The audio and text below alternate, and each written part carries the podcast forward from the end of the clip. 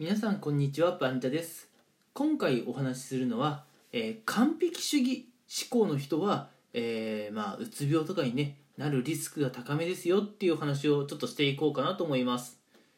え最近のね私のラジオでは、まあ、うつ病だとかね、あのーまあ、健康だとかそういった話はちょっと多めなんですけども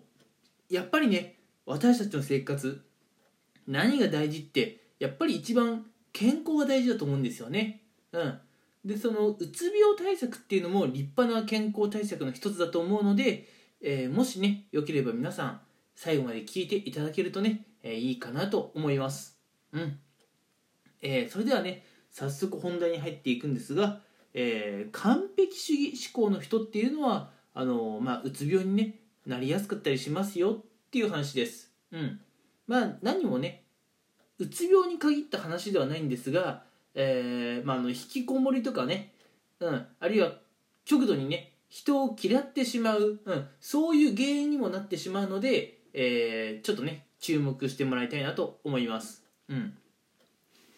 えー最近ではですね、まあ、あのニュースなんかでも聞いたことあるかなとは思うんですが会社でのね人間関係に疲れてこうちょっと引きこもりになってしまったりとかねあるいはこううつ症状が出てしまったというのはねそんなに珍しくない話なんではないでしょうか。うん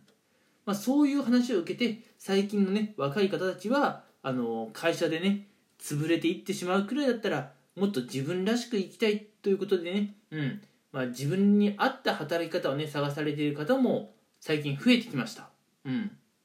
まあもちろんそれはいいことです。うん、実際ねあの完璧主義思考であるがゆえに、あの会社でね疲弊してしまったという人はかなりたくさんいらっしゃいます。うん、でもね実はこれって働く人に限った話ではないんですね。最近では学生にもこういう方がいるらしいんですよ。うん、学生でどんな方がいるかっていうとあの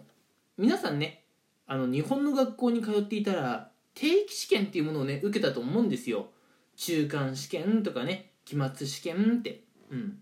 ああいうのってなんか日本でしかないみたいで海外ではねそういう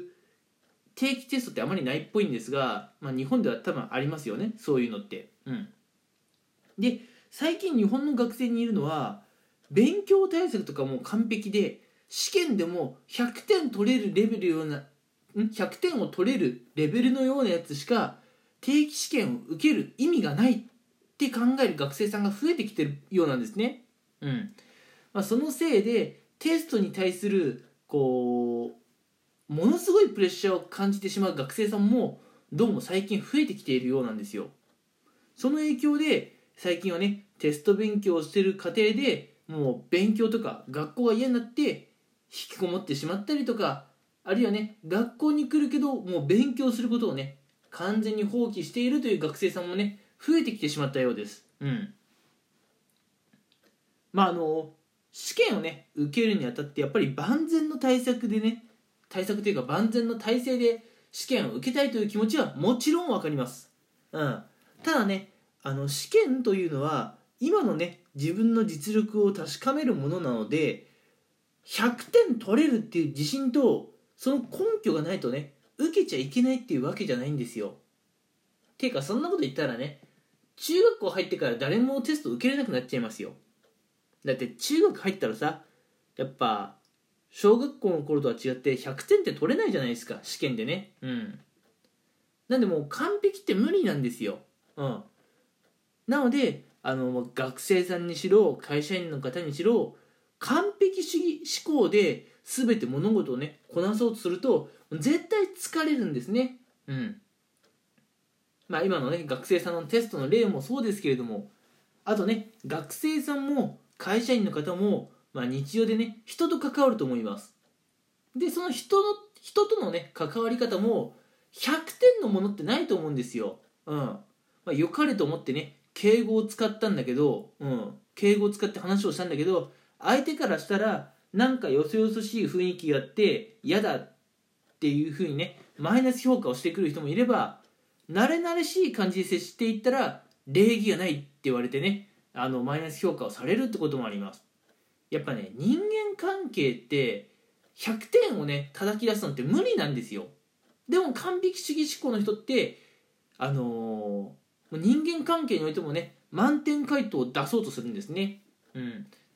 こうやってなかなか満点回答出せない人間関係でモヤモヤする自分が嫌になる、まあ、引きこもりだとか鬱になってくるっていうのはよくある話なんですね。うんまあ、完璧主義っていうふうにね、まあ、全てをねこうしっかりやろうというその心構えはいいんですが全てをしっかりやらなきゃっていうなんだある意味ね脅迫的な、あのー、考えを持ってしまうと人っていうのはダメになってしまいます。うん、なのであの準備とかはねあの完璧にやるぞ、うん。まあ、そういう気持ちでもいいのかもしれないですけどもいざ例えばテスト本番とか人と関わっているまさにその瞬間とかそういった時に完璧とか満点というものにこだわらなくていいんですね。むしろこだわらない方がいい、うん、100点を取ろうとすると絶対ね皆さん後でモヤモヤします、うん、何かね心の中で何かが引っかかっているような感じに襲われて自分が嫌になってくるので、うん、あのとにかくね完璧主義な人っていうのは精神的なね病に陥る可能性があるので完璧主義思考からね少し離れるっていうこともね大事な訓練ですよっていうのは今回お伝えしたい内容です。うん。いや大事なことなんですけどね。うん。試験で満点取ってやろうその心意気。いいね。仕事でしっかり結果を出してやろう。いいね。その心意気いいですよ。うん。でも完璧なものを出さなきゃダメなんだと。いうふうにねそこまで自分を追い込む必要ないので皆さんもう少しだけ気楽にね日々生活を送っていただきたいなと思います。特にね日本人は真面目な方が多いので完璧主義思考の方って多いんですよね日本人って。その点海外の方とかもっと考え方が自由なのでちょっとぐらいミスがあるのは当たり前だよね。許してね。っていう感じで最初からやってるので海外の人の方が日本の人たちよりもねあの精神的には健康です。うん。まあ海外の人の方がねメタボリックが多いとかでねあの肉体的にね健康じゃない方は多いかもしれませんが精神的に健康なのはきっと海外の人たちですよ。我々日本人もやっぱそういったところは真似しないといけないですよねっていうところでえ今回のお話はここまでにしようかなと思います。うん。お伝えしたかったのは完璧にね何かをやろうとすると人はあの潰れていってしまう。精神的にねでかいダメージを食らっちゃうので完璧にっ